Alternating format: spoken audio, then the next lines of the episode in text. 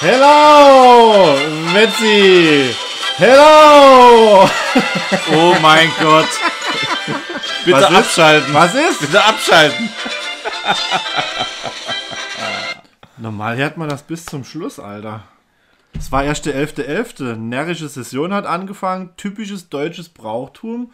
In vielen Teilen unserer schönen Bundesrepublik hat man am 11.11. die Fastnacht eingeläutet. Ja, wir, wir wollen ja jetzt die Zuhörerinnen nochmal begrüßen hier auf der Philosophen-Couch und nicht direkt verkraulen. Nicht nur die Zuhörerinnen, auch die Zuhörer. Ich persönlich vergraule niemand mit der Fastnacht. Wie der ein oder andere weiß, ich bin meines Zeichens selber Sitzungspräsident eines wunderschönen Fastnachtsvereins und halte natürlich auch das entsprechende Brauchtum hoch. Nichtsdestotrotz habe ich natürlich recht. Heute ist wieder Zeit für. Herrenzimmer. ja, genau. Für was ist Zeit bei Jan? Fürs Herrenzimmer. Ja, da habe ich so lange überlegt. Genau, zu meiner Linken nochmal, wie immer, Yannick Simon. So sieht's aus. Und zu meiner Rechten mein Lieblingsschullehrer Jan Wetterauer. Du hast so viele Attribute mitzubringen. Ich weiß gar nicht, wenn ich die alle hier aufzähle, das sind wir morgen noch nicht fertig. Fastnachtsnah, Reitvirtuose, keine Ahnung. Das gleicht sich ja wieder aus, weil bei dir bin ich schnell fertig. So, gut. Aber ich möchte mal noch anmerken, ich habe extra Zuhörer dann eine Pause gemacht für das Rennen. Also die Zuhörer waren da schon. Ich habe gedacht, du hättest gleich Zuhörerinnen gesagt. Nee, nee, nee, mein Freund. Ich bin sehr politisch korrekt. Gut, dann sagen wir gerade noch das Thema heute, um was es geht. Das Thema heute wird sein, typisch deutsch. Das Land der Dichter und Schwenker. Genau, ja. Gut, ich würde sagen, es geht los. Die Folge startet. Mats ab.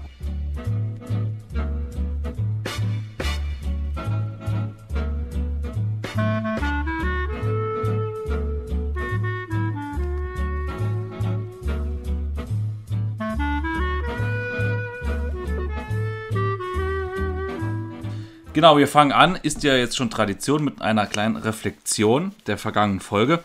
Und ich muss mich hier bei unserer Zuhörerschaft ein wenig entschuldigen. Denn ich habe die Folge auf Instagram genannt, Generation gemeinsam einsam, gekonnt allein sein oder mittelzufrieden verpartnert. Aber die Schublade des gekonnt allein sein, die habe ich gar nicht bedient. Die hatten wir nur kurz angerissen, anlehnend daran, was du gesagt hast, lieber Janik, dass es am besten ist, wenn man, wenn man erstmal im Groben mit sich selbst zufrieden ist und glücklich, dann man dann, dass man dann hingeht und jemand anderes ins Leben hinzunimmt Ja. weil es ja, glaube ich, eine ungünstige Ausgangslage ist, wenn man sich jemand sucht, der einen dann von Anfang an pflegen muss, sondern dass es immer ein Miteinander ist, nach oben und nach unten. Und was mir noch wichtig war mitzuteilen, was ich eigentlich mit dem gekonnt Alleinsein gemeint habe, ist, dass ich das Gefühl habe, öfter zu beobachten, dass Menschen nicht gut allein sein können. Also dass Menschen von Beziehung zu Bezie von Beziehung zu Beziehung stürzen vielleicht schon merken, dass die Beziehung nicht mehr das Wahre ist und bröckelt, aber sich erst dann loslösen können, wenn sie sehen, da ist eine, die nächste Rettungsboje schon vor der Tür. Ja, gibt es mit Sicherheit, also die noch gar nicht richtig getrennt und dann schon wieder verpartnert sind. genau, und wo ich mich dann immer frage, ist das immer dieses nicht allein sein können, ist das eine gute Basis? Ist man wirklich verliebt oder hat man einfach nur jemanden, damit man nicht allein Netflixen kann? Weißt Ich denke nicht nur, dass es ums Netflixen geht, aber mal ganz abgesehen, das ist vielleicht ein winziger Baustein in der heutigen Zeit, aber nichtsdestotrotz stimmt das natürlich. Deckt sich ja, wie gesagt, auch so ein bisschen mit dem, was ich angeleitet habe in der letzten Folge. Nur wer sich selber erstmal akzeptiert und lieb hat, der ist dann auch bereit, jemand andere dazu zu nehmen und ins Leben zu lassen und die Zeit sollte man sich vielleicht, vielleicht hier und da einfach immer mal einräumen, Genau. bevor man weitermacht. Genau.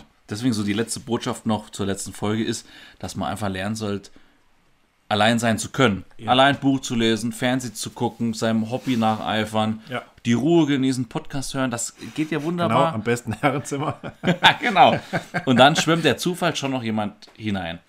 Aber es wird ja oft transportiert in Filmen und Serien, dieses, dass Leute sich nicht lösen können und obwohl der Partner fremd geht, keine Ahnung, oder obwohl der Partner einem nicht gut tut, immer noch dran festhält, weil man einfach Angst vor der Einsamkeit hat. Ja, das ist, denke ich, in vielerlei Hinsicht richtig. Beruht das übrigens auf einer Eingabe von einer Zuhörerin oder einem Zuhörer oder war das jetzt auf deine eigene Mist gewachsen, das nochmal zu reflektieren?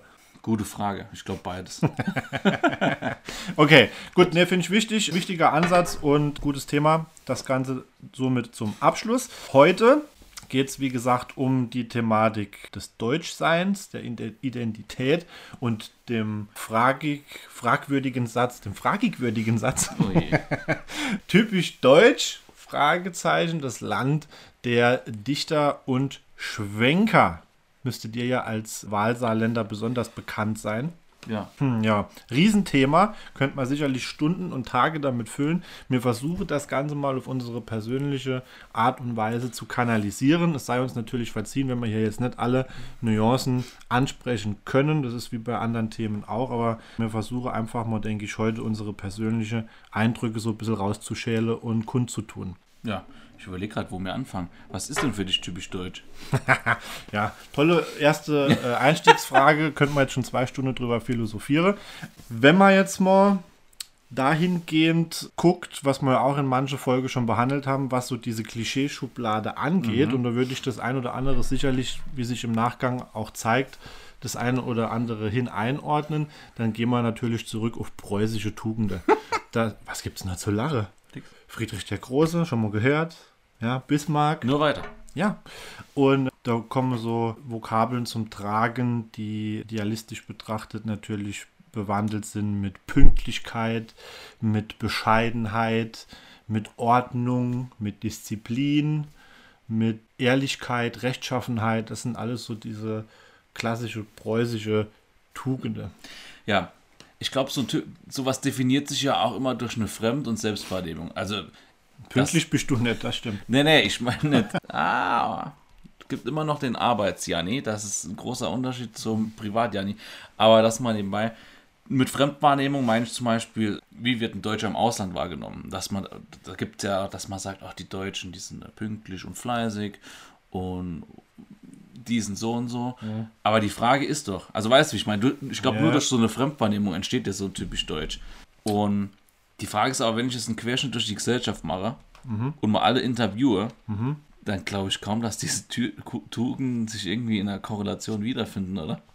Also ich habe das mal auch natürlich im Zuge dessen so ein kleines bisschen recherchiert und mal hinterfragt und da kam doch einiges Interessantes zutage, wo ich denke, dass sich das eine oder andere schon bewahrheitet und auch gewisse historische Hintergründe hat. Das eine oder andere ist aber natürlich was, wo man dann hinguckt und denkt, ups, so typisch deutsch ist das Ganze dann vielleicht doch nicht, aber da kommen wir dann gleich nochmal drauf zu sprechen. Identitätsentwicklung haben wir ja auf uns ganz persönlich oder mhm. als Individuum schon behandelt. Geht sowas auch im Bereich von einem ganzen Land, von der Bevölkerung eines kompletten Landes, dass man da seine Identität entwickelt und vielleicht auch erstmal entwickeln muss? Warum haben wir jetzt das andere Thema übersprungen? Welches? mit dem typisch Deutsch. ja, das kommt ja im ganzen im ganze Verlauf kommt das ja immer noch mal. Du, ich habe ja die Frage mit einer typisch preußischen Tugend beantwortet. Ja, die Frage ist doch, wenn man jetzt eine Umfrage startet bei über 80 Millionen Deutschen, ja. ob da jetzt 70 Prozent angeben, dass sie immer pünktlich sind. Das habe ich jetzt nicht recherchiert, ob das so ist. Aber natürlich wird niemand von sich aus sagen, denke ich mal, ich bin der unpünktlichste, den es gibt. Obwohl ich kann das von mir sagen. Ich bin jetzt nicht unbedingt der allerpünktlichste. Guter Janik kommt immer fünf Minuten zu spät. Aber wenn wir jetzt eine Erhebung von, über, von, von der Gesamtpopulation Deutschland machen, dann glaube ich kaum, dass sich diese preußischen Tugenden so bewahrheiten. Das, das, weiß ich nicht, ob sich die bewahrheiten. Warum muss ich das nicht immer dann nicht be bewahrheiten?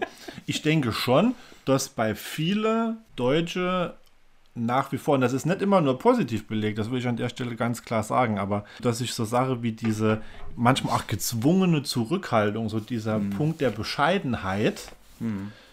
nachweislich schon durchsetzt. Also das sieht man zum Beispiel, wenn du dir in Deutschland mal die Leute anguckst, die wirklich Geld haben. Mhm. Ob das jetzt die Familie Klatten und Quant von BMW sind oder die Henkel-Erbe oder wer da noch ist von Gruppe überhaupt noch jemand übrig, keine Ahnung. Ach, die Aldi-Brüder oder sowas. Das sind alles Leute, die unheimlich introvertiert und abgeschieden sind und auch in diesem Millionärsektor, ich weiß jetzt gar nicht mehr, wie viel wir überhaupt in Deutschland haben, also die Leute, die richtig Geld haben, sind eigentlich eher dafür bekannt, in einer zurückhaltenden Liga zu spielen, um bloß nicht irgendwie auch mit ihrem Lifestyle oder so im Geschäft zu schaden. Also so dieser Punkt der Bescheidenheit setzt sich, denke ich, in der Bevölkerung auch so ein bisschen durch.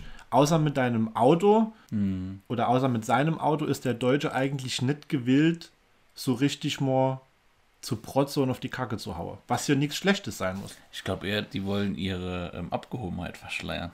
Wer? Ich habe letztens noch eine Doku gesehen, dass sobald du Millionär bist und reich, begibst du dich nur noch in die Kreise. Und ich glaube, daher kommt das auch, dass die so abgeschieden in ihrer Liga spielen, wo es aber trotzdem noch geht. Ja, aber ich sag Wer ja, kann sich die größte Yacht leiten und welcher Millionär wird jetzt abgehängt? Also da ist schon ein krasses Konkurrenz- und Neiddenken. Keine Ahnung, also wenn ich mich so mit meiner Kollege treffe, ist das eigentlich nicht so. Nee, aber ich, ich weiß gerade nicht mehr, welche Doku das war, aber das wurde das so. Ja. RTL, Mario Barth deckt auf wahrscheinlich. Nee, nee. Aber ist doch so. Ja, aber ich finde auch, im, ich, es setzt sich auch im, in die normale Bevölkerung, in Anführungsstriche, im Mittelstand durch, dass, dass da auch die Leute nicht so hausiere gehen mit dem, was sie vielleicht haben. Wie gesagt, was auch nicht, nicht schlimm ist, was auch nicht schlecht ist, aber ich finde, es zeigt sich heute noch öfter, dass das immer so ein bisschen Tanz auf der Rasierklinge ist, wo schneidet sich die positive Eigenschaft mit der negativen und was ist dort davon vielleicht das hervorstechendste. Aber Ah, du kennst auch Beispiele von Personen, die von Beruf Sohn oder Tochter sind, die in Diskotheken, weißt du, wenn du so Bilder siehst mit ganz viel Champagner und so, das ist ja wohl ne- nicht bescheiden. Nee, bescheiden nicht, aber von denen kenne ich äußerst wenige. Es geht ja jetzt mal so ein Deswegen. bisschen um, um ein repräsentativer Schnitt. Das stimmt, aber ich bin, da ich ja eben, mal- also das ist ja, es geht uns ja nicht um Pauschalisierung, aber ich versuche trotzdem immer so, ah, ich weiß nicht, zu verallgemeinern. Gut, das Thema ist schon spannend, weil du, du begibst dich, denke ich, permanent in die Gefahr, dass du irgendwie pauschalisierst. Das ist es ja. Und mir missfällt der Gedanke, eine Nationalität an gewisse Charaktereigenschaften zu knüpfen. Hm, Das stimmt von Grunde auf, mit Sicherheit, ja. Aber in dem Zuge, was ich eben schon mal angesprochen habe, Identitätsentwicklung eines ganzen Landes. Gleich, gleich, das Ja. ist auch spannend. Aber die Frage ist gerade, woher kommen diese Werte? Und ich meine, wenn die ja irgendwo entstanden sind, kann es ja sein, dass die immer reproduziert, also so quasi ähm, anerzogen sind. Also ist es in Preußen zum Beispiel gewesen. Wenn der Janni in Geschichte aufgepasst hat, dann weiß er ja, dass Deutschland vor der Gründung des Deutschen Reiches 1871 unter Bismarck und Kaiser Wilhelm I. ein relativ großer Flickenteppich war, zum Beispiel aus dem Norddeutschen Bund und aus Bayern und bla bla bla. Und dass Preußen aber immer schon so ein bisschen hervorgestochen ist und natürlich nachhaltig, der Meinung bin ich schon, historisch bedingt diese Wertigkeit über die Jahrzehnte geprägt hat über die Jahrhunderte und dass es da schon dazu kam, dass sich natürlich das ein oder andere im kollektive Gedächtnis in der Bevölkerung natürlich auch manifestiert hat. Also das passiert ja auch, wenn du im Ausland jetzt mittlerweile fragst, für was sind die Deutsche bekannt? Ja. Auf Baustelle zum Beispiel, wo man mit Siemens oder mit, mit, mit, mit anderen Firmen tätig sind, dann heißt es von ausländischen Investoren und denen, die mit den mit den deutschen Facharbeiter zusammenarbeiten, immer, die Deutschen sind pünktlich, die Deutschen sind ordentlich, die Deutschen machen gute Arbeit. Ja. Stell dir mal vor, weil jetzt ist so ein Arbeiter unpünktlich. Dann ist er direkt der schlechte Deutsche. Da ist man im Ausland enttäuscht über den unpünktlichen Deutschen. Ja, ich denke nicht, dass die das vom, vom Hans Herbert abhängig machen, wenn der abends mal sein Weizenbier zu viel getrunken hat, kommt dann fünf Minuten später, dass dann direkt die deutsche Wirtschaft brach liegt. Das nicht. Aber irgendwo scheint ja schon so ein bisschen was dran zu sein. Ja. Du könntest mal kurz eine Tugend zeigen und mir ist. Üb Wasser ganz kurz noch übrigens, ja, Wasser. Wasser Dankeschön. ja, zuvorkommt, weiß ich nicht, ob es dabei ist, aber bin ich jeden Tag. Mhm. Witzig gerade nur das Branding Made in Germany steht ja für Qualität. Ja. Eigentlich soll es das ja. Ja. Oder war es jahrelang? Man munkelt, es habe mittlerweile etwas gelitten, aber es ist auf jeden Fall entstanden aus einer, aus einer Mangelqualität. Also die Engländer haben, die Engländer haben, ich glaube, im 18. Jahrhundert Made in Germany eingeführt.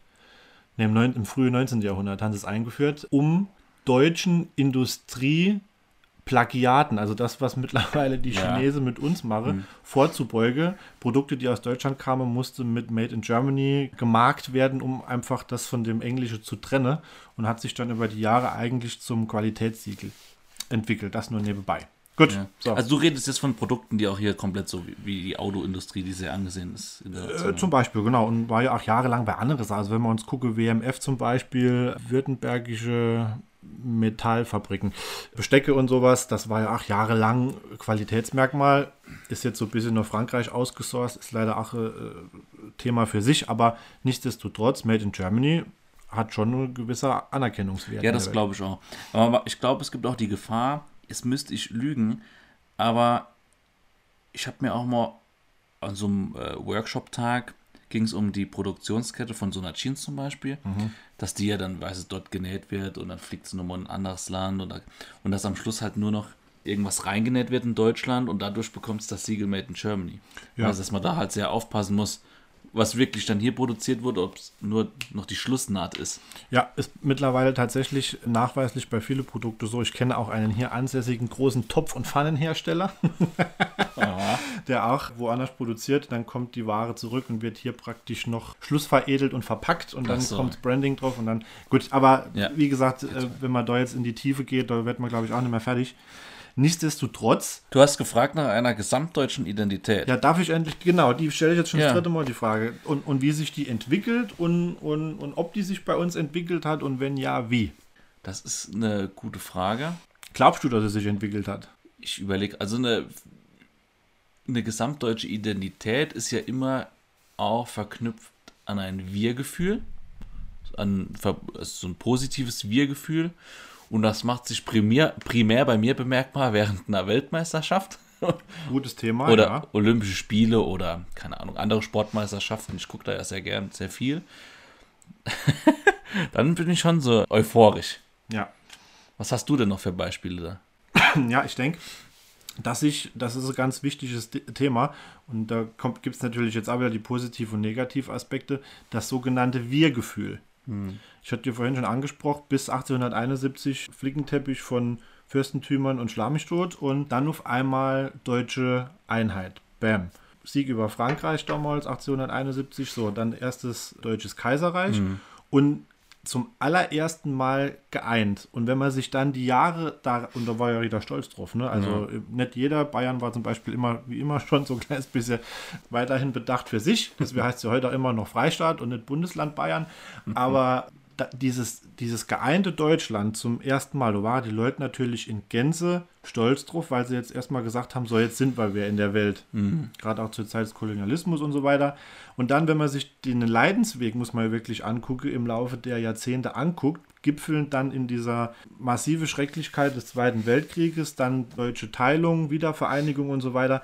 Ich habe für mich so das Gefühl, die Deutsche, die sind seit dieser Zeit über die komplette Strecke so ein bisschen ruhelos versackt. Und daher kommt auch diese heute entstehende Unsicherheit.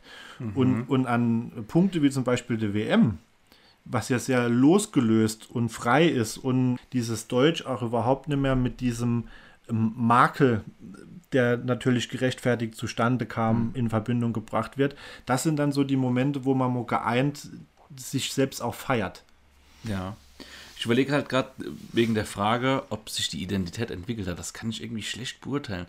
Ich meine, natürlich hat man immer das Gefühl, dass im quasi so als Nachwirkung vom bösen Nazi-Deutschland halt die Politik sich in Zurückhaltung übt. Weißt du, wie ich meine? Was, was ich auch nicht negativ äh, bewerte. Nee, nee, ich, ich denke, Oder- ich weiß auf jeden Fall, auf was du hinaus willst. Ich denke, im Allgemeinen war dieser Zeitraum, diese Jahre der Dunkelheit über Deutschland, muss man ja wirklich so sagen, auch prägend für die heutige entwickelte Persönlichkeit von, von den Deutschen. Also was auch nicht jetzt im Nachgang zu einem Negative geführt hat, sondern ich denke, viele von uns überlegen halt mehr. Die denken mehr, bevor sie den Mund aufmachen. Ja. Ich überlege gerade, so eine Identität, das ist ja auch was vielleicht, was man auf internationaler Bühne gerne repräsentiert. Und es ist auch im Laufe der Jahre so gewesen, dass oft sportliche Wettkämpfe irgendwie so einen politischen Deckmantel auch haben. Weil zum Beispiel die DDR damals auch immer versucht hat, durch ihre Leistungszentren in sportlicher Hinsicht besser zu sein als Westdeutschland. War im Übrigen sehr gut im sportlichen Wettkampf. Ne? Ja, und dass, dass deswegen so sportliche Wettkämpfe so ein ähm, Stellvertreter-Schauplatz waren für politische Machtkämpfe. Oder also auf was, auf was man stolz sein kann, wenn man halt Athleten auf internationaler Ebene präsentieren kann. Stellvertretend für die eigene Identität vielleicht. Oder auch, ich weiß ja auch, dass es Saarland hat mal, glaube ich, als sie kurz abgespalten waren, mal eine eigene olympische Mannschaft gemeldet. Und dass das auch vielleicht so dieses Wir-Gefühl generiert. Marathonschwenke damals, weiß ich noch. Mal. ja, ja. Ich überlege halt auf der anderen Seite. Riesenerfolg. Es gibt ja auch vielleicht, ja, ich glaube, dass irgendwie jedes Land so stolz drauf, wenn sie Spitzenathleten präsentieren kann. Aber auf der anderen Seite äh, denke ich gerade auch an Stämme, Amazonas-Stämme oder so, die unter sich wohnen. Die haben ja wahrscheinlich auch eine eigene Identität, ohne dass sie sich international ja, profilieren. Natürlich müssen sie ja an der Stelle auch nicht. Wie du dich definierst, ist ja dir selbst überlassen und es ist ja jetzt von, von Grund auf erstmal kein, kein Zwang, dich irgendwie Mhm. sportlich profiliere und nur wenn du das schaffst, bist du, bist du irgendwie was wert als Nation oder so. Ist es für dich problematisch zu, zu sagen, ich bin stolz, Deutscher zu sein? Problematisch nicht. Ich denke, einen normalen Patriotismus sollte man auf keinen Fall verwechseln mit einem Nationalismus. Sehr guter Punkt. Ja, Ja, gell, das freut dich, dass ich ja das nee, doch, ich habe mir das sogar hier hinten nochmal aufgeschrieben, dass das wichtiges, wichtiges Thema ist. Aber das ist. äh, Ich muss sagen, es ist aber nicht kein Satz, den ich glaube ich fällen würde, weil ich weiß nicht, ob ich mich so, so als so sagen würde, ich bin jetzt Deutscher. Also, wir hatten mal an der Uni in einem Seminar zu Politikwissenschaft so ein Spiel, da ging es auch um Europäische Union und so. Da hat der Dozent gefragt, wer fühlt sich hier als Deutscher? Hat sich jeder, oder nee, wer fühlt sich als Pelzer? Jeder hat sich gemeldet. Wer fühlt sich als Deutscher? Jeder hat sich gemeldet. Wer fühlt sich als Europäer? Hat, haben sich alle gemeldet. Und dann war halt die Frage, ja, was, was nun? Warum geht nicht alles drei? Doch, alles drei geht auch. Also Deswegen, das ist für mich kein Widerspruch und kein Okay. Problem. Deswegen ist der Satz für mich, ich bin stolz darauf, Deutscher zu sein, auch kein Problem. Ich würde mir viel mehr wünschen, dass die richtigen Leute das auch mal benutzen und sagen auf, und dann auch begründen können, weil ich denke, es Ja, ja, gibt, viel, es gibt viele Gründe darum, warum man aus heutiger Sicht sagen kann, ich bin stolz darauf, weil dann überlässt man diese Formulierung nicht immer denen, die es in einer ideologischen Weise für was äh, benutze, was es uns dann verwehrt. Also ich sah das jetzt ganz klar, Rechtsradikale und auch die Ja. AfD, die zum großen Teil aus solche besteht, auch in der Führung, die nutze das bewusst. Und, und die anderen, die demokratische Vertreter unseres Landes und denen, denen unsere Verfassung und unser Rechtsstaat und unser, unser Grundgesetz wichtig sind, die, die habe ich manchmal so das Gefühl, scheue das Ganze so wie der Teufel das Weihwasser. Und das ist für mich eine falsche Herangehensweise. Ja. Das stimmt. Ich habe auch gerade überlegt, ich bin wirklich doch, ich habe gerade überlegt, ich bin auch stolz, Deutscher zu sein. Gut, dann wenig Geld für Bildung, wenig Geld fürs Gesundheitswesen, dir Nachzügler in die, die Pickelhaupt, Pickelhaupt, auf die hier auf dem Tisch steht. laufen ewig unseren Umweltzielen hinterher. Doch, doch. Du bist schon wieder bei so einem deutschen Ding, das mir auch tierisch auf die Zwiebel geht. Und du willst dieses Meckern auf hohem Niveau. Hoch! Klar meckere mir auf hohem Niveau. Wir meckern in Deutschland immer auf hohem Niveau. Ich kann dir mal so manche Schule zeigen. Die ist noch, ich weiß gar nicht, aus welchem Jahrhundert die sein soll. Ja, das stimmt, aber ich kann da auch manche Schule in Botswana zeigen und die wäre froh, wenn sie Stühle hätte, wo sie sich draufsetzen können.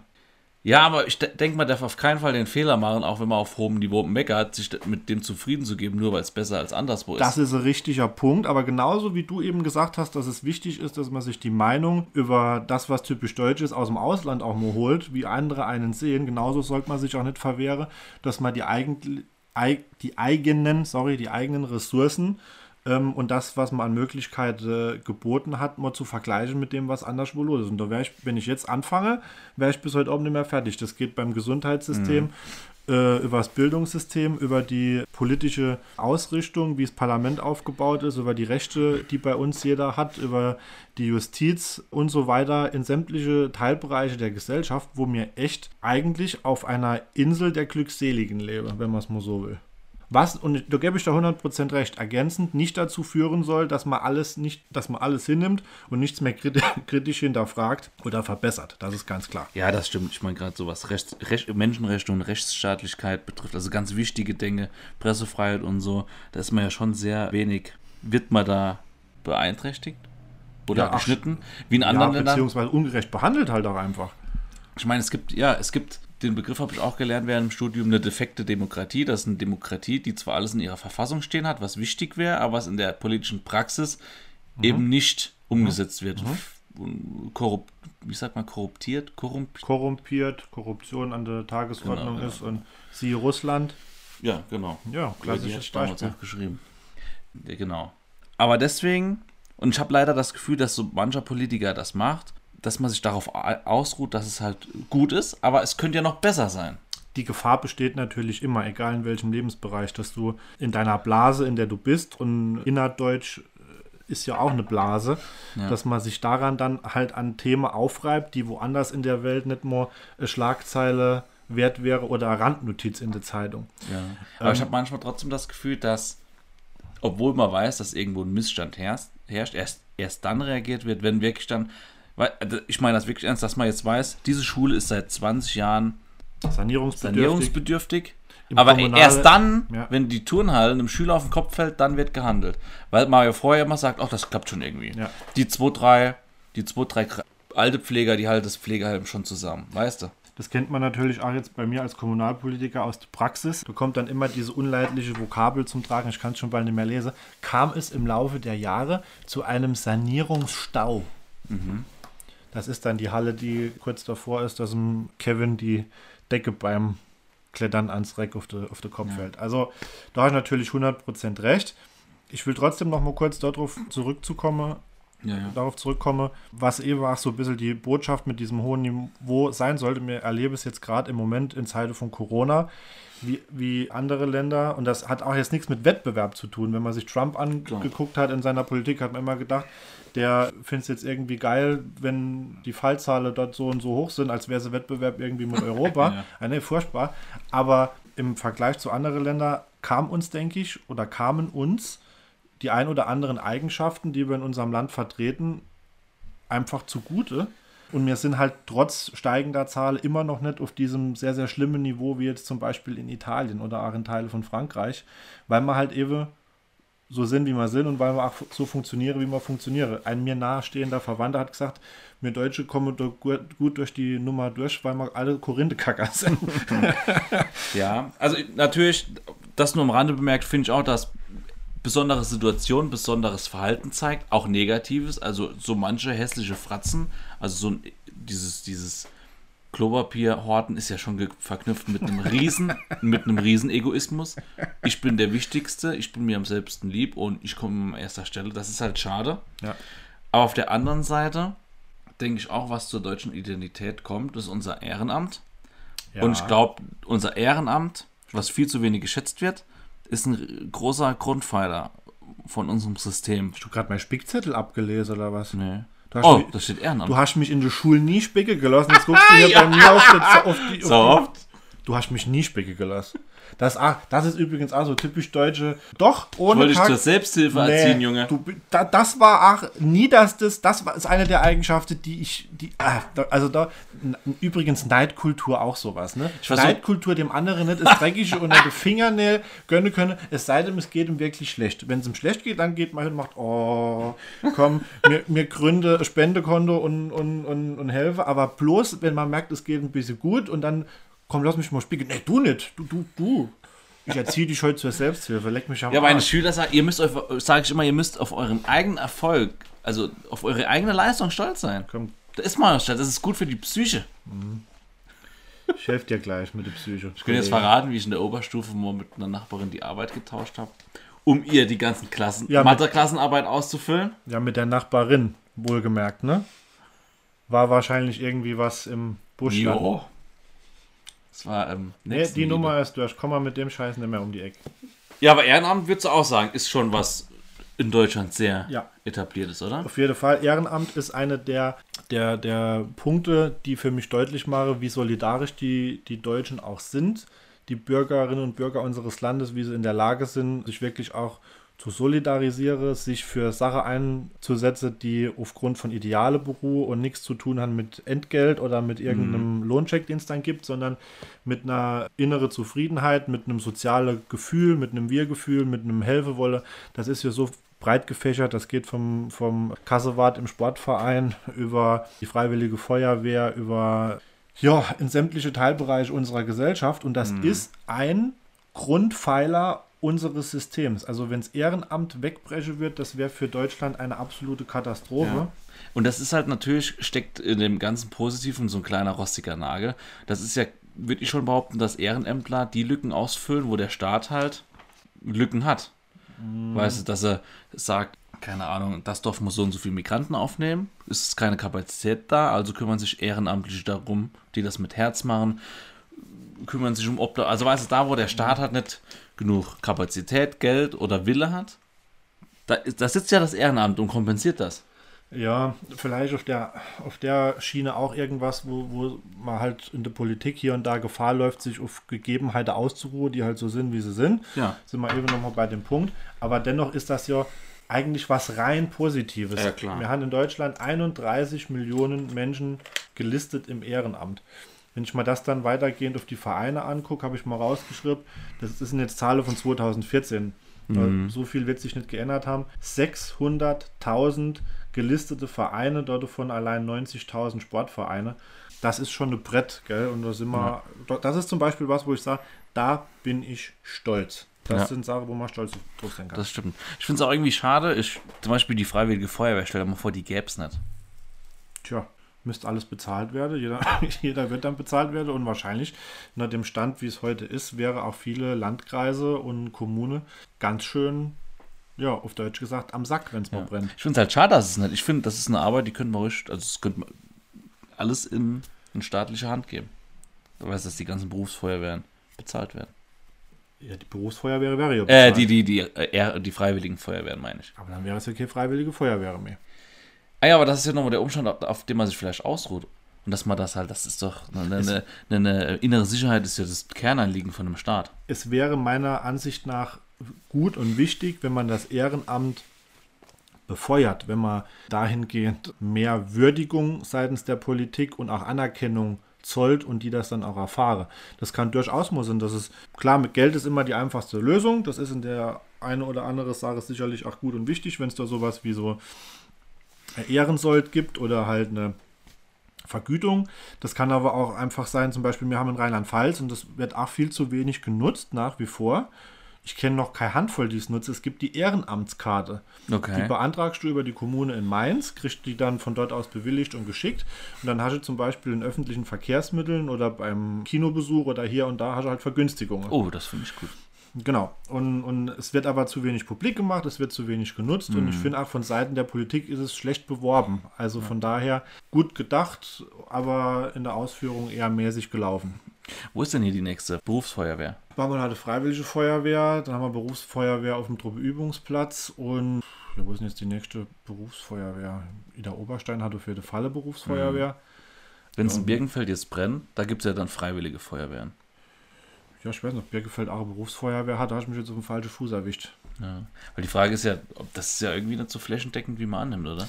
Äh, nee, ist es nicht, aber die Berufsfeuerwehre in der Weise sind eigentlich gar nicht so das Problem, weil da sind die Bewerberzahlen, denke ich, nach wie vor hoch. Das kenne ich also ein paar Praxisbeispiele. Die Leute bei der Freiwillige Feuerwehre, da ist es halt so, dass da an vielerlei Hinsicht, wenn man sich mit denen verantwortlich in der Ortsgemeinde unterhält, so, dass die Zahlen rückläufig sind. Okay. Gerade bei den Jugendlichen, da muss dringend was passieren, weil sonst äh, kommt man da langfristig auf ein Problem. Gut. Sind wir ein bisschen abgedriftet. Ja, jetzt waren wir bei der Feuerwehr. Aber ich hätte noch ein interessantes, Ich muss auch mal löschen, gib mal was Genau. trinken. ich hätte noch ein interessantes Thema, wenn wir hier gerade bei deutscher Identität sind. Wie ist denn das bei dir, wenn du jetzt im Ausland bist? Ja. Also im, Die ja, deutsche Reise im Übrigen sehr gern. Das ist ein sehr reiselustiges Volk. Sorry. ist gut, wir unterstützen die internationale Wirtschaft. Aber du bist jetzt im Urlaub, stehst irgendwo in der, an der Theke Ja. und unterhältst dich vielleicht mit Leuten in Englisch etc. Und jetzt hörst du irgendwo ein paar Leute Deutsch reden. Mhm. Entsteht bei dir direkt ein Wir-Gefühl oder ist dir das scheißegal? Lustigerweise läufst du ja ähm, immer und egal wo du bist, läufst du ja irgendeinem Deutschen über den Weg. Und dementsprechend ist es natürlich gleich und gleich gesellt sich gern. Der Spruch kommt ja nicht von ungefähr. Man kommt dann sicherlich mal ins Gespräch, klar. Aber ich käme jetzt nie auf die Idee, mir dort in einem Land, in dem ich bin, dann gezielt deutsche Urlauber zu suchen, um mit denen meinen Urlaub zu verbringen. Nee, klar, aber entsteht ein Wir-Gefühl. Entsteht dann. ja, denke ich schon, ja. Ich denke schon, dass ein Wir-Gefühl entsteht, klar.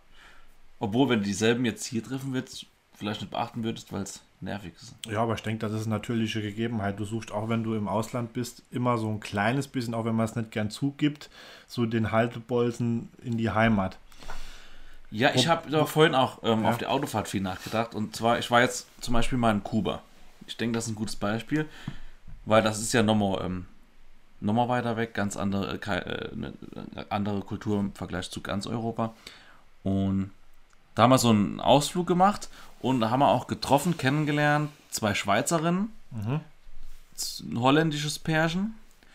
Und man hat schon dann so im ersten Hauch eines Momentes so, ja, ich weiß nicht, ob man das Wir-Gefühl nennen kann, aber so eine kleine Verbundenheit. So, oh, die Auf kommen auch vom europäischer selben, Ebene. genau, auf europäischer Ebene, die kommen vom selben Kontinent wie ich. Und noch dabei war ein Mexikaner, der auch super nett war. Also, ich, sobald dieses erste Gefühl von, oh, die kommen vom selben Flecken wie ich, Mhm. sobald der überwunden ist, ist es eigentlich, es ist ja auch blöd. weiß es sich dann irgendwie. Ich, ich denke, es ist auch einfacher Opener für ein Gespräch, für eine Konversation. Ja. Also ich will damit nur sagen, es wäre ja bescheuert, wenn man sich dann da wohler fühlt. Ja, klar. Logo. Das einzige Ding, was bei mir ist, ist die Sprache, weil ich mich mit Englisch mitunter schwerer tue, ist es für mich immer so ein Durchatmen, wenn ich mal kurz dann in Deutsch. Ja, ein Ausschnaufen kann. und dann. Äh, Weil die zwei. Schweizerinnen haben auch Deutsch gesprochen. Gott, das von Schweizer. Ja, aber weißt du, wie ich meine? Das ist ja die Frage. Schweizerdeutsch. Kommen Sie auch raus? Keine Ahnung.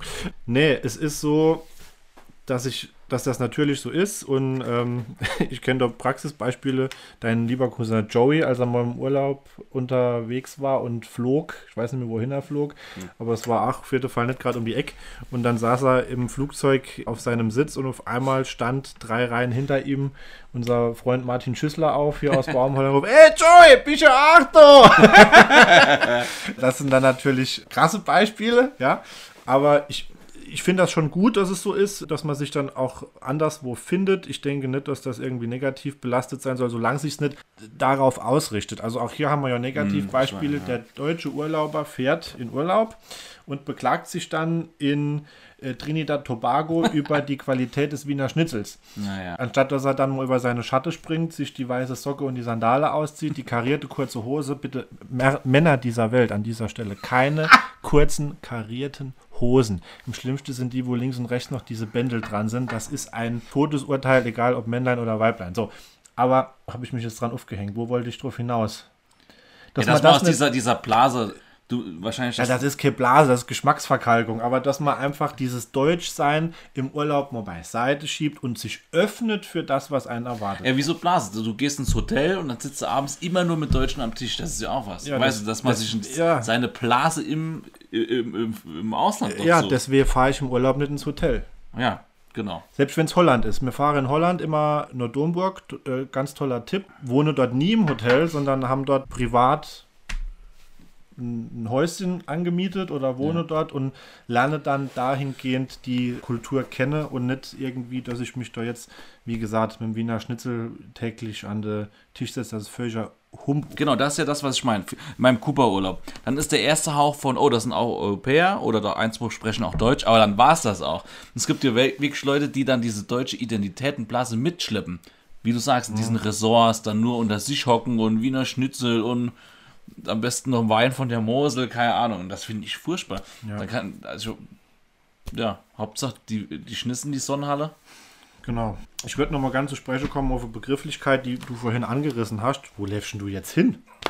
Strecken, Hast du es im Rücken oder was? Übungen. Das ist, wenn der Bauch vorne zu weit runterhängt, dann Mensch. kriegt man es in der Rücke. Der menschliche Körper verkümmert. Ich habe auch noch was dein menschlicher. Körper Was willst du dann jetzt? Ich hätte gern kurz, weil du das vorher angerissen hast, die Vokabel Patriotismus und Nationalismus nochmal kurz auseinander definiert. Geht nicht. Doch geht. Es, es fällt allerdings schwerer, als man denkt, weil es ist gar nicht so einfach zu trennen. Die Pauschalaussage, Patriotismus ist nicht gleich Nationalismus, gilt so nicht. Okay. Sondern eigentlich müsste man konformerweise Verfassungspatriotismus sagen, wenn ich sage, ich bin Patriot, ich bin Verfassungspatriot, weil das beruht oder Okay. bezieht sich gezielt auf das Bekenntnis zur Verfassung, zur ethischen und politischen Grundhaltung und der Wertvorstellung eines Landes in Tradition westlicher Rechtsstaaten. Das ist so das, wie ich mich auch definieren würde, mit allem, was zusammenhängt, mit Menschenrechte und so weiter.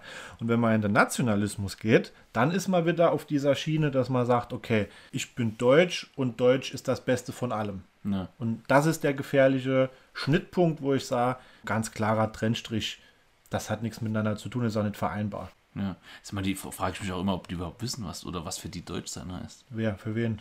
Für die krassen Nationalisten. Ja, aber freu die doch mal oder guck dir die doch mal an, was das. Also die, auf der einen Seite propagiere die diese, diese wirklich bretterharte Klischees vom Deutschsein und dann siehst sie und dann stehen sie abends um halb sieben beim Döner, weil die Ja. Maggi, weil die Maggi-Tüte so mal wieder nicht schmeckt.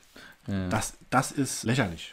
Und die Kirche haben sie wahrscheinlich bei allen christlichen Werten auch schon ewig nicht mehr besucht. Hat noch nie einer drin gehockt wahrscheinlich. Aber das ist auch ein interessanter Punkt, da kam mir gerade der Gedanke, bei diesem Verfassungspatriotismus ist es sehr wichtig, also ich bin auch auf die Demokratie stolz auf jeden Fall. Ja. Und was viel oder was die Gesamtheit wissen müsst, ist, dass man, dass eine Demokratie, hat ja auch Obama gesagt, nicht gegeben und selbstverständlich ist, sonst, wenn man die einfach als gegeben sieht, zerbröckelt sie, sondern dass man sie reproduzieren muss. Und pflegen muss Ja. und leben muss. Und das machen ja gerade die Nationalisten ja nicht. Genau. Die- die machen die nur Demokratie. Obama, das hat nicht nur Obama gesagt, das hat auch in Deutschland Wolfgang Thierse schon gesagt, Ja. ehemaliger Bundestagspräsident, der gesagt hat, Demokratie, wenn Demokratie eine Person wäre, dann wäre sie grau, unleidlich, oftmals zäh und man tut ewig mit ihr diskutieren. Aber es ist halt der, der, der beste Weg. Ja, deswegen ich finde das ganz wichtig, dass man sich dessen bewusst ist, dass dieses äh, Gut Demokratie, das man hat und Nächstenliebe und Toleranz und Offenheit, dass man das alles pflegen Ja. und ja, weitergeben muss. Was natürlich auch noch eine Eigenschaft von uns Deutschen ist, Bürokratie. Geht vielleicht einher mit der auch preußischen Tugend der Ordnungsliebe und der Diszipliniertheit und Genauigkeit. Hat natürlich auch wieder Licht- und Schattenseite. Ja, ja, ich glaube, dass ich auf die Schule verarsche mich nicht, Kollege.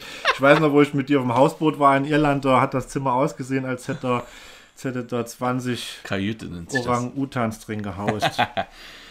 Wer die Unterhose an die Kaffeemaschine hängt, hat die Kontrolle über sein Leben verloren. Sag ich mal, ich mache erstmal eine spitzfindige Bemerkung. Und zwar, oder was heißt Bemerkung?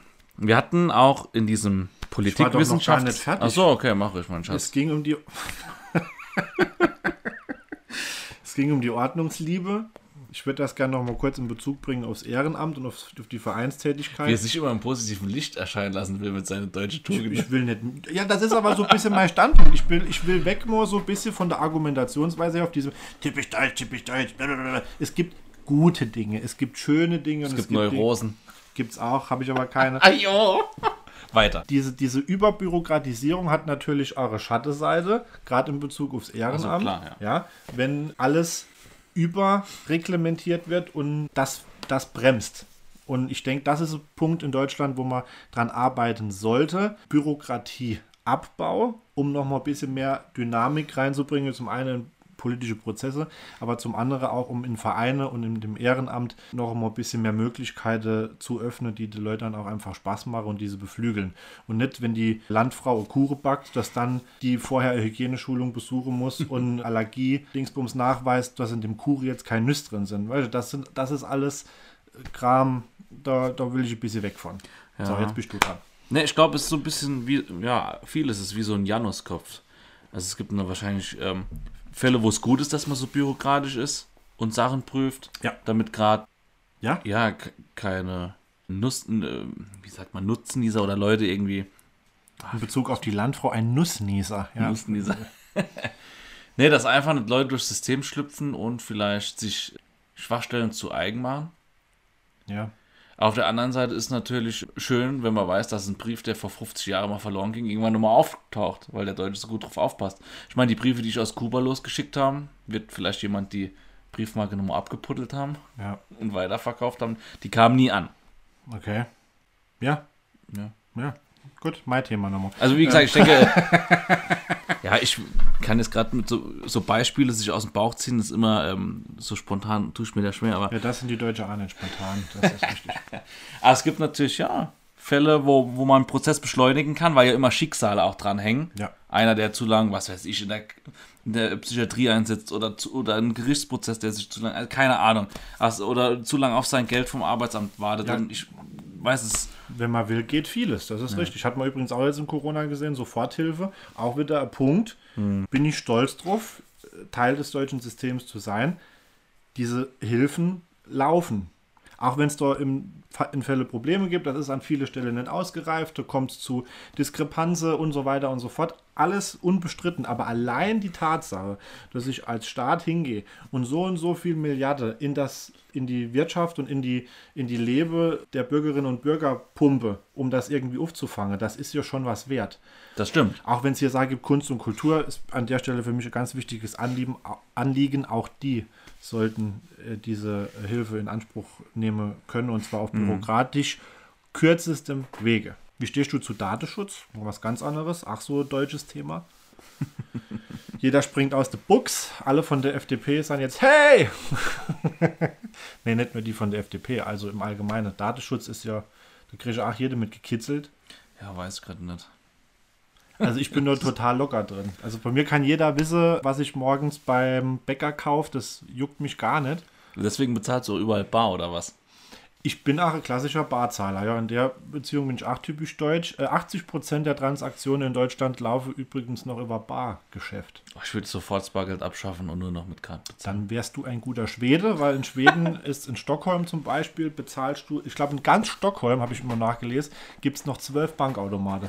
In Kopenhagen war das auch so, als ich mal den Urlaub gemacht habe. Und für mich ist das ein Segen, weil ich gern mein ganzes Monatsgehalt verwirtschafte und ich kann dann, wenn ich alles mit Karte bezahle, immer gucken, wo es hingeht. Weil Okay. wenn ich wenn ich jetzt 100 Euro von der Bank abhebe, sind in meinem Kopf schon 100 Euro weg. Und dann hut, du, du, werden die verschleudert. Ja. Und so mit Kartenzahlung habe ich mehr Überblick. Aber das ist jetzt was Und ich sehe es aus einem anderen Aspekt. Ich finde zum Beispiel auch gerade in der Erziehung ist es wichtig, dass deine Kinder und dass man als Mensch selber auch später als Erwachsener das Geld durch die Finger laufen sieht, dass du den Bezug dazu hast. Das andere sind kryptische Mhm. Zahlen auf Konto, die bewegst du von A nach B und das ist wie Spielgeld. Und das hier ist, das fasst du an und, du hast einen anderen Bezug. Vielleicht kommt da auch so ein bisschen der Therapeut durch, mit alle Sinne wahrnehme. Das ist für mich schon auch im, gerade in Bezug auf Geld an der Stelle wichtig. Ja, ich überlege auch, ja, mit dem Datenschutz, ist es eigentlich was typisch Deutsches, dass man, oder ist es einfach was typisches der älteren Generation, dass man über vieles schweigt, so dass man nie erzählt, äh, was man, über Geld redet man eh nicht, oder was irgendwas eine größere Investition gekostet hat, dass man vieles so äh, im Argen hält, oder Familie, interne Familienkonflikte. Ja, aber ich glaube, das mit dem Datenschutz ist auch so ein bisschen Luxusproblem. Also so Weltthemen wie, Ja, wie, gut, wie flächendeckender Hunger oder Wasserknappheit oder exorbitant hohe Kriminalität, Terrorismus oder so, das ist bei uns weitestgehend auszuschließen. Und über was regen sich die Leute dann auf? Über Datenschutz. ah, ja, nee, jetzt mal ohne Scheiß. Lade am Tag 20 Fotos von ihrer Katze wo am Schluss, weil im Hintergrund noch irgendwie der Code von der Sparkasse gerade hängt. Ja, aber ich meine, es ist alles gut und schön. Aber ja. weißt du, ich meine, man, Ja. man, man präsentiert sich öffentlich und Social Media, aber hat dann Angst. Genau das, ja. Da wird da wird's kaputte Knie in die Kamera gehalten oder die Füße beim Bade gucken aus dem Schaum raus, wenn du Pech hast, sogar noch mehr. Dann ähm, Oder Glück. die, die aufgewärmte Köttbullar vom Ikea, die wäre preisgab und wäre als eigener Hackfleischbelcher verkauft und so und in die Pfanne geschwenkt. Da ist jeder geil drauf. Da fühlen sie, fühlen sie sich all wohl in diesem Sammelsurium. Aber dann gibt es Problem. Oh, äh, die, die haben mein, mein, mein Konto da, mein, mein, meine Karte da beim Kaffee haben sie ausgelesen, was ich, drei Brötchen und ein Ding Marmelade. Das ist Frechheit. Der gläserne Mensch. Ah ja, nee, ist doch Schwachsinn. Ist doch, ist doch Käse. Stimmt. Soll jetzt nicht auch bald kommen, dass auf der neue Perso ein Fingerabdruck drauf muss? Keine Ahnung, ich möchte den mal verlängern lassen. Ich glaube, mein Perso ist schon drei Jahre abgelaufen. Kann der wirklich Ich benutze im Urlaub immer den Reisepass. Kann, kann der wirklich ablaufen? Der läuft, natürlich läuft der ab. Das kostet ja wieder Geld, wenn du den nach. Ah, ja, das, das ist bestimmt noch was, könnte ich mir auch den Aufschrei vorstellen. So, oh, mein Fingerabdruck, ich bin gläsern. ja, nee, war es ja. Hab auch. beim Autofahren ja, die ganze Zeit das Handy an und Google weiß eh immer, wo ich bin. Dieser Chip, der ja eingelegt ist mittlerweile, das war ja Riesenbuhai damals, als das mit diesem Online möglich war. Du konntest ja dann entscheiden, ob du den haben willst oder nicht. Aber ähm, ja, das sind alles so Sachen, da, da, über, da übersteuert man. Ja? Also das ist dieses Extrem, wo ich mal, übrigens, mein Vater sagt immer, alles was extrem ist, ist schlecht. Maß und Ziel einhalte, das käme uns da in vielerlei Hinsicht, denke ich, gerade bei dieser Datenschutzgeschichte zugute. Ich verweile gerade gedanklich an einem Abend in Kopenhagen an der Theke und ich konnte jedes Bier mit Karte bezahlen. Das war geil, aber natürlich hat man dann auch irgendwann kein Maß mehr, weil der Geldbeutel kann ja nicht leer werden. So sieht's aus. Und das sehe ich dann irgendwann auf dem Deckel. Oder? Ja, ja. Also das war auch der erste und einzige Urlaub, wo die Visa-Card irgendwann gesagt hat, Strike, Strike, streike, ich streike, Ja. hier geht nichts mehr. Bier ist übrigens ein gutes Thema. Der durchschnittliche Deutsche trinkt im Jahr 107 Liter Bier. Oh, krass. Das mache ich an dem Wochenende. nee, aber ja. Also wie gesagt, das Datenschutzthema, das war mir schon wichtig. Kurzes Praxisbeispiel im Karnevalsverein, wie gesagt, wir müssen jetzt an der Tür praktische Schild hinhängen, wo, wo man draufschreibe, es besteht die Möglichkeit, dass sie während der Prunksitzung gefilmt werden oder auf einem Foto so. auftauchen. Das ist doch Müll. Das, das, ja, also da scheidet sich dann irgendwann die Geister und da bin ich auch keinem böse, der dann sagt, also was sie da jetzt wieder fabriziert haben, das ist Problem. Aber auf was man auch doch immer stolz ist, oder die Leute, ist dieses deutsche Reinheitsgebot beim Bierbrauen, oder? Und ich bin persönlich jemand, der eher gern Pale Ales trinkt und, und keine Ahnung. Raus. Da ist die Tür raus. Verschwinden, hau ab, brauch nicht mehr. Das war die letzte Folge, meine sehr geehrten Damen und Herren. Herrenzimmer ist hiermit beendet. Ab der nächsten Woche Yannick Simon und Markus Söder. Das heißt dann noch Singlezimmer mit Janik Simon und. Mir egal. Also, Nee, aber also ich trinke gern eben ich habe doch mehr, gern mehr Spiel, so von Pale Ale, über, ja, kräftigere Biere. Ich mag trübe Biere ganz gern. Keine Ahnung. Also wir waren ja zusammen in Irland. ja. Und ich muss ehrlich sagen, ich habe die Zeit dort sehr genossen. Nicht wie dir jetzt, sondern das Land ist einfach super und diese Bootstour war echt cool. Und aber wir sind ja oft auch, wie du dich erinnerst, in Pubs verweilt. Ja. Und mich hat so ab dem Tag 5, 6 diese Masse an Bier, und ich traue mich kaum das zu sagen, an der Theke mit 35 Zapfhähne und alles irgendwelche Pale Ales, hat mich überfordert. Aber das ist genau das, was ich so, was ich so ein bisschen bemängel an dem deutschen Dasein, wenn ich jetzt mal pauschalisieren darf, Ding Dong. Diese Experimentierunfreudigkeit, das weißt du, in, in Saarbrücken gibt es fast an jeder Theke einen Urpilz und man weiß genau, wenn der jetzt noch ein schönes Fass Pale Ale oder muss ja nicht mal ein Pale Ale sein, irgendwelche andere Sorten von anderen Brauereien dranhängt, dann ver verfault das Fass. Das finde ich ganz schade, dass man so bequem ist und man sagt, ich, ich will aber mein Urpilz, das hat schon immer geschmeckt, was soll ich denn jetzt was anderes ausprobieren? Und ich mag das. Ich habe, also ich finde das geil, wenn es mehrere Zapfhähne gibt.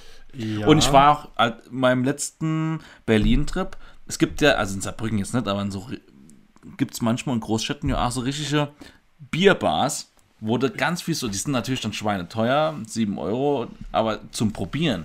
Ja, Du gehst ja da nicht hin, um dich volllaufen zu lassen, sondern wir sind ja mit über 30 jetzt Genussmenschen geworden. ja. Und ich finde das geil, dann die Sorten zu probieren. Ich denke, auch da ist es wie im Urlaub. Diese Offenheit für Neues ist, sollte da sein. Und eigentlich liegt das uns Deutsche ja schon so ein bisschen im Blut, experimentierfreudig zu sein. Also, ja klar, wenn du dir die Geschichte anguckst, was deutsche Ingenieurskunst, Dichtung, Erfindungen auch einfach angeht, da ist jetzt alles andere dabei, als nicht innovativ zu sein. Und das ist so ein bisschen das ambivalente Verhalten der Deutsche, das ich zu Beginn schon mal angesprochen habe, so dieses Zerrissene. Auf der einen Seite sehne ich mich nach dem geeinte, gleichbleibende und möglichst unveränderbare. Ja, das wiegt ja auch so ein bisschen in Sicherheit. Und zum anderen will ich aber offen sein und nur austrete und mich auch präsentiere und offen sind für Neues. Also das ist so dieser Tanz auf der Rasierklinge, so ein bisschen dieses innerlich Zerrissene. Ja. Deswegen, aber ich finde das wirklich, also so um abschließend da zu dem Thema, Ja. finde ich es wirklich schade, dass, weil ich doch nicht auf meine Kosten komme, wenn andere halt immer dasselbe konsumieren, weil dann wird das Fässchen abgeschafft. Das ist Zusatzfass. Ja, schon, aber ich, also ich war mit dir schon oft einer Trinke und du kamst bis jetzt immer auf deine Kosten. Also Ja, aber du weißt, was ich meine. Es Ja, gibt dann mal klar. hier und da in Saarbrücken eine Bar, die mal eine weitere Sorte, mal ein Fass anbietet. Oder ich glaube, es gibt eine Bar, die, wenn ein Fass leer ist, probiert sie nochmal neues aus, Mhm. halt immer nur eine neue Sorte hat und das finde ich begrüßenswert. Ich lese dir gerade mal vier Schlagwörter vor und du sagst mir mal kurz, was du von denen hältst. Aber Moment, eins okay. noch. Ich war im, noch vor Corona in Hamburg und da war von der Brauerei so eine Bar und da konnte man auch so eine kleine Bierverkostung machen. Da hattest du sechs kleine Bier, 0,1. Alle Geschmackssorten konntest du nacheinander probieren. Von leicht bis dunkel. Ja, das ist doch genial. Wollte nur Corona ja immer nochmal nach Hamburg. Gut, los, was? Ich lese jetzt mal gerade vier Wörter, vier Wörter vor. schon gespickt. Und du, hör mal auf zu, hör auf damit. Ich lese dir vier Wörter vor und du sagst mir einfach nur das Schlagwort, unter was du, dem, unter was du die zusammenfassen würdest. Schlager, Bild, RTL, Dschungelcamp. Ein Schlagwort. Ja, was fällt dir spontan ein, wenn ich diese vier Sachen vorlese? Niveaulos. Niveau, oh, niveaulos. Herr Wetterauer. Also Schlager vielleicht nicht, aber das Konglomerat von den anderen drei. Oh, Also, pass auf, gerade wenn wir uns um Bier unterhalten. 12 Uhr Rosenmontag, Schlager krölt jeder mit, egal wie schlecht er ist. Ich finde Schlager übrigens gut. Bildzeitung liest keine Sau, aber sie ist die meistverkaufte in ganz Deutschland. RTL, auch jeder regt sich drüber auf. Keine Ahnung, Schwiegertochter gesucht, weiß der Teufel, was dort alles kommt. Aber irgendwie scheint der Sender ja nach wie vor zu funktionieren. Und dahingehend geht auch das Dschungelcamp. Ich out mich jetzt hier mal als Dschungelcamp-Gucker. Allerdings die letzten zwei Jahre nicht mehr. Aber die ersten zehn war es mit Sicherheit so, weil ich es einfach geil fand. So, ich denke, da würde ich zusammenfassen, mir Deutsches sollte mit dem, was uns gefällt, was uns Spaß macht, mit dem, was wir in uns tragen, einfach ein bisschen unverkrampfter und lockerer umgehen. Ja, du wärst auch froh, wenn die mittleren Teile Bildzeitung und RTL mal irgendwann eingestampft werden. Ich äußere mich jetzt nicht dort zu persönlichen Meinungen gegenüber der Bildzeitung oder so, aber ich ja, das ist auch ein anderes Thema. Aber natürlich gucke ich auch mal in die Bildzeitung. es sind sehr manipulative Medien. Ja klar, wenn du das weißt, kann ich damit umgehen. ja, es ist so. Also ich Kann aber nicht jeder. Natürlich gucke ich auch mal in die Bild. Also ich, ich lüge, wenn ich jetzt sage, ich gucke nie in die Bildzeitung. Das Mangelnde. Medienkompetenz ist auch so ein Thema für das Schulsystem, das Bildungssystem, was Ja. oft vernachlässigt, aber ein anderes Thema. Ja. So, und jetzt Aber ich kann mich bekennen, also davon konsumiere ich 0,0 von allen Es vier. ging ja auch nicht darum, ob du es konsumierst oder nicht, sondern ich wollte ja jetzt mal plakatives Schlagwort haben, was du einbringst und dann auch aufzeige, dass ein Großteil der Bevölkerung Ähnliches konsumiert oder zumindest mal reingeguckt hat, aber es niemals in bestimmte Kreise an die große Glocke hängen Das ist natürlich in dieser kollektiven, wie, ich glaube, eine Herdenbewegung nennt sich Stampede, gell? Ja. In dieser kollektiven Stampede unter Alkoholeinfluss ist man vielleicht doch, doch schon für den einen oder anderen Schlager empfänglich. Siehst du? So, gut. Damit und jetzt letzte Frage: Wie stehst du zum Oktoberfest? Ich als alter Oktoberfest-Fan, es hat mir dieses Jahr in der Seele wehgetan, egal ob Cannstatter Vasen, Oktoberfest oder sonst was, nicht stattgefunden. Ich liebe es. Weil das auch sowas ist, wo man sich kollektiv einfach gut fühlt, feiert und unter dem Deckmantel der Tradition kann. also ich mag ja generell auch gerne so äh, Volksfeste, wo die Leute zusammenkommen und man sich sieht und nette Gespräche hat. Aber ich bin schon seit langem relativ weg von, weißt du, so, so wie soll ich das sagen, so wa- was ich vielleicht mit so einer Fußballmannschaft assoziiere, die auf einer Bierbank steht und grölt und Frauen hinterher pfeift und Nee, war mal zu blöd, war die falsche Antwort. Ich überspiele das jetzt mit dem bayerischen Defiliermarsch. Fertig ab. Na, guck mal, nimm schon mal direkt Haltung an, wenn der losgeht. Ich hab nur die Rücke durchgeschnitten. Ah, du weißt ja, was ich meine. Es gibt. Stör dich nicht. Wie machen wir das Teil hier aus? Ne, ich glaube, die Gedanken, die ich gerade habe, die äußere ich nicht. Vielleicht vergraue ich Zuhörer. Ja, das soll sowieso nicht der Anspruch sein, dass du Zuhörer vergraulst, aber Ich- aber, wie, aber lass uns doch vielleicht ein paar abschließende Worte finden, weil ich glaube, wir sind schon über die ah, Zeit. mein geeintes Europa habe ich noch vergessen. Ey, dann hab schnell. Aber zu dem wollte ich auch noch was sagen. Jetzt weiß ich, wie wir weitermachen. Äh, wir machen noch was in die Reflexion nächste Woche, sagen noch was zum Verein der Europa. Und dann mach Nee, ich das mache ich jetzt. Das muss. dann hopp. Also, in einem Politikwissenschaftsseminar, was eben schon angesprochen wurde, über Europa, haben wir uns auch mit von Theo äh, Politiktheoretikern, Politikwissenschaftstheoretikern mit solchen Zukunftsszenarien für die EU beschäftigt. Also da hat es angefangen von, die Staaten bekommen nochmal mehr Souveränität zurück und Europa ist eher nur so ein Verwalter des Friedens und keine Ahnung, der weiß ich auch nicht mehr so genau, bis hin zu einem Sta europäischen Staat, wo die Nationen ihre Souveränität abgeben und man dann von so einem europäischen Staat verwaltet wird. ist natürlich ut- utopisch. Da- Wer gibt schon gern Gewalten, gerade in so Kernbereichen wie innerer Sicherheit ab? Aber es ist das, was ich geil fände. So, ich bin jetzt, ich fühle mich eh eher als Europäer zu sagen, Wuh, hier, wir sind Europa. Die Grenzen verschwimmen, es gibt nicht mehr das Fremde und das Ich und der Neid und wir sind alle friedlich. Also, hört fast so ein bisschen noch Altibi an. Nee, also es muss natürlich auch umsetzbar sein. Du hast an dem Punkt innerer Sicherheit jetzt gerade festgemacht, aber es gibt ja dann noch ganz, ganz viele andere Kernbereiche, die jetzt nicht so einfach an eine übergeordnete Institution abzugeben sind. Ich bin auch absolut pro-Europäer. Ich fühle mich auch als Europäer, aber ebenso wie du es vorhin schon angesprochen hast, ich fühle mich auch als Deutscher. Und ich, ich finde Nationalstaatlichkeit an, an sich in seiner, in seiner Daseinsberechtigung nach wie vor gegeben. Ich finde das auch gerade aufgrund der Identität wichtig. Ich, ich sehe im Moment den Punkt nicht, an dem wir auch sagen können, Europa ist schon so weit, dass man dieses System, wie du es anstrebst, umsetzen könnt, weil es eben da noch viel, viel zu große Unterschiede gibt in, im Wertebereich ähm, innerhalb der EU-Mitgliedstaaten. Und, und deswegen sehe ich da jetzt auf absehbare Zeit nicht die Möglichkeit, das so umzusetzen. Ja. Aber ich finde das auf jeden Fall aufgrund einer Wertegemeinschaft sehr, sehr wichtig. Nee, aber dieses, dass man, ich bin ja eh immer pro Mensch, also ich, ich mag eh nicht dieses wir und ihr, sondern weißt du, so gemeinsam und man hilft sich gegenseitig. Und da, ich gebe mal jetzt ein Abschlussstatement dazu ab. Es ist natürlich vielleicht, wenn ich das nochmal an, beim Sport sieht man es ja am besten, wenn so eine Weltmeisterschaft ist und die Nationen kommen zusammen und natürlich macht es so einen Spaß, so, aber so ein, so ein positives Wir-Gefühl, dass man, ja, ich habe gewonnen und dann trotzdem mit, mit, mit, wie soll ich das sagen, mit, mit der anderen, mit den Anhängern der anderen Mannschaft dann eintrinkt, wie das ja oft auch medial zumindest so rüberkommt. Das wird ja auch so praktiziert, denke ich. Genau. Und dass es nett ist und das ist ja das, wie schon Identitätsbildung im Kleinen einen negativen Rahmen bekommt, wenn jetzt, keine Ahnung, die Fußballmannschaft zu der fährt und da wird sich nur angepöbelt. Also dieses, dass da nicht ein Wir und ihr, sondern ein Wir und ein Feindbild entsteht. Aber das, ich glaube, du bist jetzt zu. Ich, Ah, das ist ja auch eine Identitätsbildung.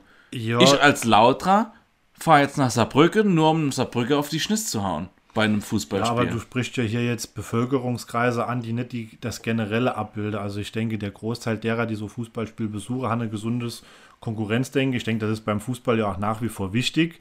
Ähm, sonst könnten wir uns ja alle auch in TV setzen und in gebadigte T-Shirts Halleheimer spielen. Oder Bowl. Was? Bowl. Ich habe gestern Bull. Bull. Nee, Bull gespielt. Bull. Bowl. Bull habe ich gestern gespielt. So. Und, Und es war witzig, weil es haben uns viele kurz- Leute zugeguckt Ja. und es waren immer nur Rentner. die wäre nichts zu tun gehabt haben. So, auf jeden Fall, da, da bist du, da, du bist, nee, du kannst auch ganz gut Witze machen, davon mal ganz abgesehen. Das ist schon extrem. Du sprichst jetzt auch extreme Bevölkerungskreise wie Hooligans an, die jetzt irgendwo hinfahren, nur um jemand anderes auf die Fresse zu hauen. Auf Deutsch gesagt, das hat ja nichts mehr mit Fußball zu tun. Also, ich denke, im Großteil dessen, was abgeht, auch heute, ob es jetzt beim Fußball ist oder in Europa, sind wir auf einer sehr friedliche Gangart. Nicht umsonst haben wir die meisten Jahre ohne Krieg mittlerweile erlebt in Europa als jemals zuvor. Und das stimmt ja auch wieder positiv. Also ich bin, ich, ich wünsche mir mehr unverkrampftes Miteinander. Das ist mein Ja, ja. auf den Punkt gebrachtes Statement zum Schluss. Sowohl in Europa als auch in Deutschland selbst. So ein Wir im Uns.